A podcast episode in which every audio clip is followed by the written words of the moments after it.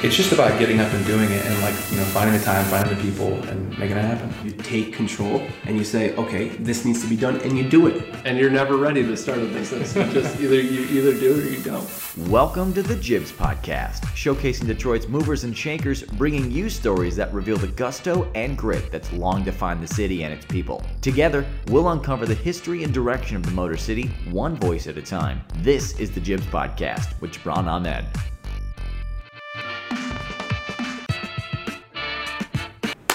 What's up, guys? Welcome to episode 10 of the Jibs podcast. I am here with Josh York of the York Project. Super excited to be here. We're here in this his beautiful space and Pony Ride. Uh, Josh, can you kind of talk about who you are and what the York Project is? Um, who I am? How deep do you want me to go into that? You can go as deep as you want. um, I'm yeah. I'm Josh York. I founded York Project. It's uh, um, we call ourselves a social streetwear brand out of Detroit. Um, we've been a one for one company for the past five years, and in that, everything we sell, we make a donation to homeless shelters. Um, we've donated around $100,000 of in kind goods, so whether that's hats, gloves, socks, underwear, tampons, that kind of a thing. Um, and we've donated in over tw- or in 21 cities nationwide. Um, and we're shifting our model now that we're here in this facility instead of just being one for one, um, you know, buying wholesale clothes from Asia, printing Detroit on it, and selling it to benefit people locally. We actually want to be hiring people from local shelters to um, actually make clothes in this facility and actually become a true made in Detroit brand because that doesn't really exist yet for this kind of apparel. Absolutely. And uh, how did you get to the point where you wanted to start this company? Um, to be honest, I was 19 and I was going to community college and living at home and I was bored because all my friends were away and I didn't know what to do with myself. So I found a hobby and that was sewing and screen printing and um, found a hobby that I could make money at and selling my screen prints and, and my designs and, and actually doing printing work for other people as well. But um, it was just kind of something to fill my time that I found out I really liked and wanted to pursue. Yeah. Did so? Did you know about screen printing or anything about apparel beforehand? Um, yeah. Um, can I jump off camera for two seconds? Yeah, go. Probably shouldn't show this, but this is going to be exclusive to this podcast. cool. So I actually used to make these T-shirts. Um, Fun size bananas. There were all kinds of different. But this is based on the Chiquita banana sticker. Yeah. Um, I used to make all my own different ones. Some not so appropriate ones for school, but I used to sell these in middle school and high school. And this is just an iron-on. I would buy it at Michael's. My mom would help me. Like I'd print it off, make a design on PowerPoint, print it off, and iron it onto a shirt. Um, and I've been selling those since I was young. And so I always had an interest in like apparel and clothes and making yeah. clothes. And uh, once I got to college, I stepped it up from just iron-ons to like a screen press, and um, so I didn't know how to do it, but I taught myself with YouTube, and yeah. it was something I was passionate about and figured it out. When did you figure out that this could be a viable business? I still don't know if it could be a viable business. Really? Um, I mean, the apparel industry and retail is really tough. Yeah. But um, I think for a big thing was like when I got to Michigan State. So I was at community college. I did this for a year, and then I went to Michigan State the following fall and that was when I got introduced to some of the people there um, and the entrepreneurship group, and like they kind of really helped me take it from, you know, one-off sewing hats in my kitchen um, or my door or my apartment in college late at night to these are some suppliers you should look at. This is how you streamline your process. This is how you build a web store. Um, and really kind of turn it in more into a business, and then from there, kind of just slowly snowballed and led us to where we are. So, how many years has it been? It's been about five years and four months so far. So five years is a good amount of time to run into some like I guess substantial challenges uh, along the way and obstacles and also like a lot of lessons learned. Um, what are a few of the big challenges that you ran into, you know, starting this apparel business in Michigan? Um, I uh, so people talk about, or I always ask about like big failures or challenges, and I'm uh, I think it's just because I'm an optimistic person, yeah. but I don't think, can't really think of too many like monumental failures and challenges. Every every day is a challenge. There's always something that's coming late, or you know, making sales, or or finding talented people. There, there's a lot of challenges, but um, I kind of look at them as like fun opportunities because I, I don't know I um, I don't get too into that, I guess. Mm-hmm. But um, I'd say the biggest thing is just like obviously making sales, and, and throughout college, a big challenge was finding time to run the business. Um, right. I kind of put things on hold when I would take an internship out of state or lived in Germany for a little while. I just kind of quit the business and I was able to jump back in. So like actually keeping it going and, and finding the time to do that was tough. Um, and then now a big thing is like finding talented sewers. So we want to produce garments in Detroit, but there's really not an infrastructure of talent, or, or the good people are already, um, you know, employed as elsewhere. So Mhm. it's kind of hard to, to find that. So, I mean, it's one thing having a business that's purely for profit, but obviously you have this social aspect to your business, um, and that for a lot of companies can be challenging because, like you said, finding talented sewers or just finding the right thing that you're passionate about. Um, so, how did you inc- start incorporating the social part into your business, and why are you particularly passionate about that? Um, I think we started. I mean, so some companies, it's very clear that they're you know they're doing a company and then they start to, they decide they want to give back. Um, we've, I, I, I mean honestly, originally I was going to call this the Detroit Hat Project, where I was going to give one for one beanies to people in Detroit, um, and it was going to be a like a, a project, a, non, a nonprofit, or you know just a small little effort to, to make a difference for a little while.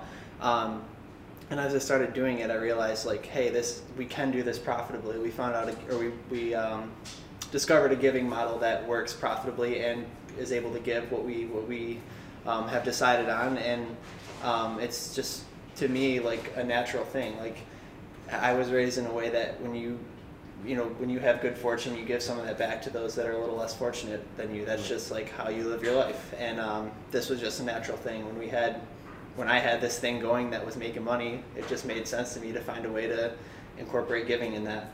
That's I think that's great because you know a lot of businesses feel like doing that would hurt their bottom line or like stunt their growth. Yeah. Have you found that to be true at all? Um, I mean, yeah, cash is tight right now. Yeah. Um, now we have rent here, and that's hopefully a couple other places in the coming months. We're gonna have to be paying monthly rent, um, and there's all the time where our finance guy is like, "Hey, we have to make these, you know, take out the money for these donations. That's gonna like cut our bank account in half." And you know, because we we, we let them stack up, and then once we get to a certain amount, we go make the donations. But um, yeah, it's definitely another thing to think about. But it's not. I don't think it's something that would ever hold us back. Like it's it's a part of who we are, and we know that that is that, that certain amount of dollars is earmarked every sale, and that's just kind of how it is Absolutely. and everyone on our team and you know externally and internally has really been on board with that like that is who we are and um, i wouldn't say it holds us back at all it's just a different different way to look at things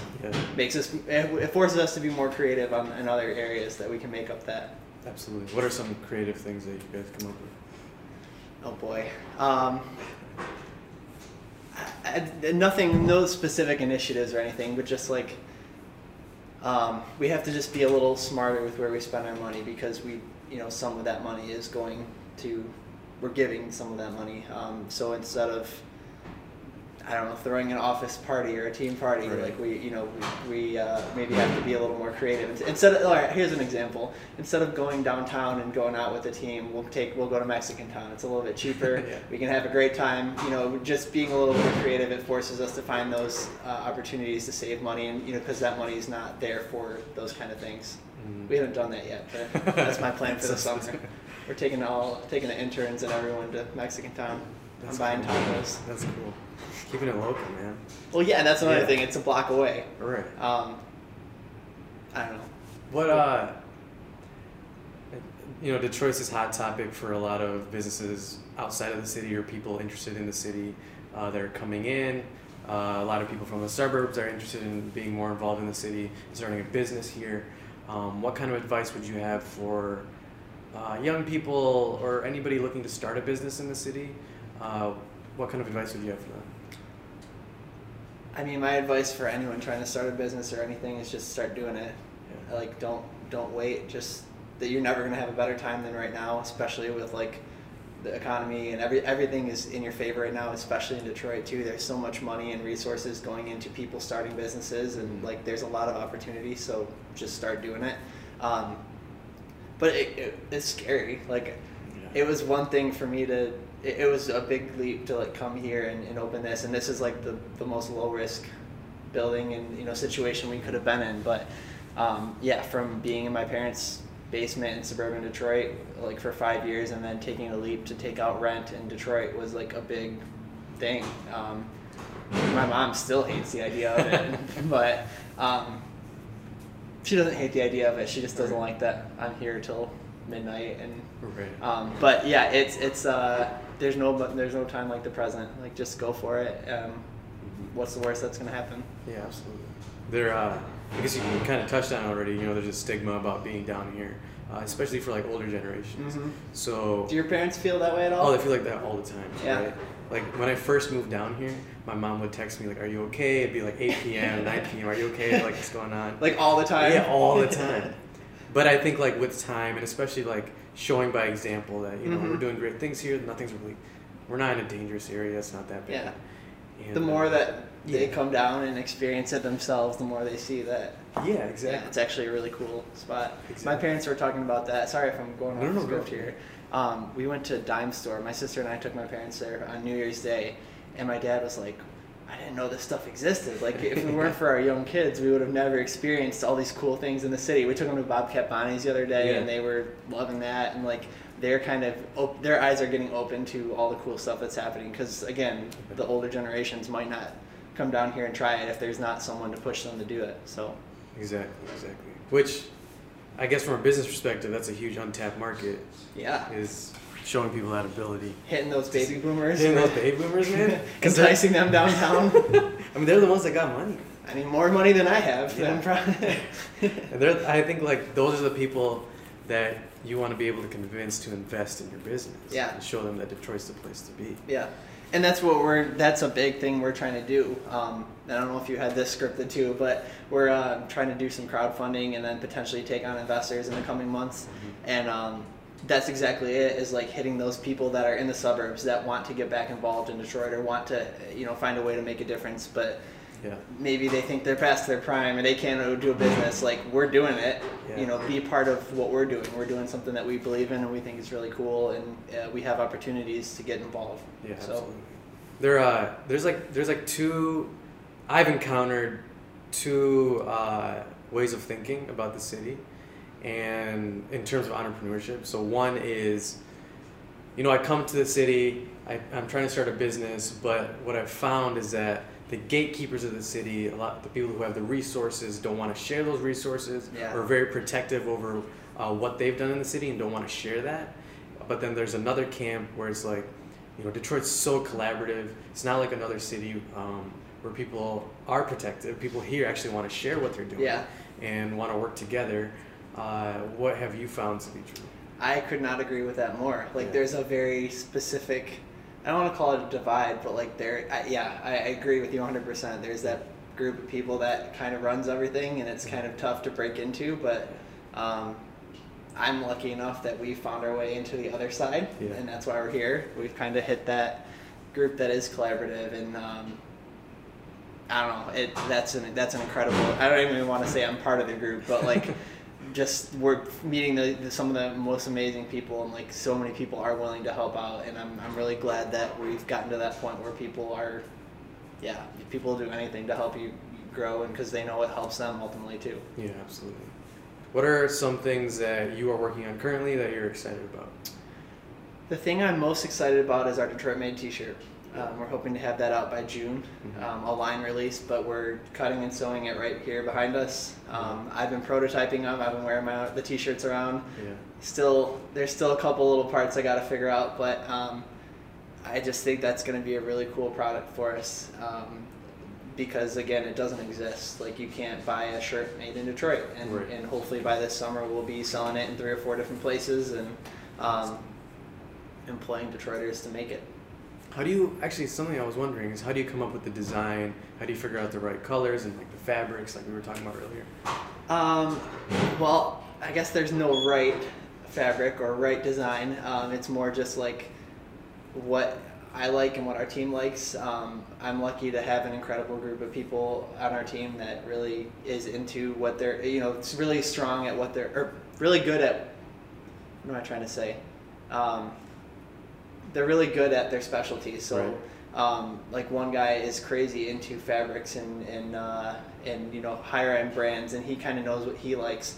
And like I think that we have a pretty fashionable team, and like Mhm. if, if they like it, they that's I mean that's a good thing. That means other people are gonna like it too. So um, we kind of just play off of those different things, and then find stuff that we like and get something that is close, but then it's in our own handwriting. So Yeah. um, our graphic designs, there's always inspirations from different different things. Um, something that's really big to me is traveling. Like there's so many things that are going on in different parts of the country, or more so the country for me. I don't get international anymore, but um, that people are doing really well here. That it's not happening in this in Detroit, say.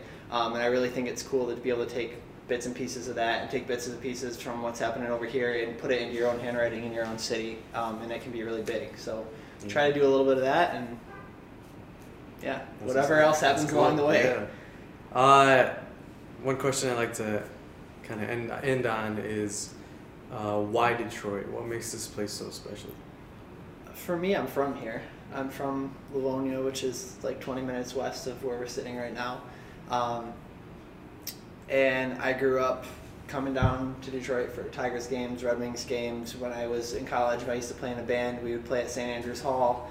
Um, I used to teach tennis at Detroit Golf Club, so I, you know I just spent a lot of time in different parts of the city and in different ways. Um, now I, you know, I'm, I'm here for the business. I work for the Red Wings. I, I've been in a lot of different parts of the city um, and different types of groups, and uh, it just, it's, I don't know, it's home first of all, but the this is probably a cliche answer, but the people are just incredible. Kind of like you touched on earlier. There's so much um, collaborative spirit, and people just want to help out each other, and people people are ready for Detroit to come back. I think, and um, kind of tapping into that and being part of that is like the coolest feeling ever. Absolutely. Uh, for people listening and people watching, where can they find you if they want to get in contact with you? Um, the best place to, the best start starting place for that would be our website, which is yorkproject.com.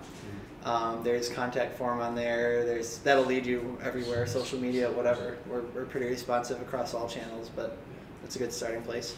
Cool, man. Well, I appreciate you coming on the show. Uh, is there any last words that you have or anything else you want to say? Um, I'm gonna round it out with our slogan, and that's "Be the change." Yeah. Don't wait. Go be the change yourself. Cool, man. Be the change. Till next time, stay tuned.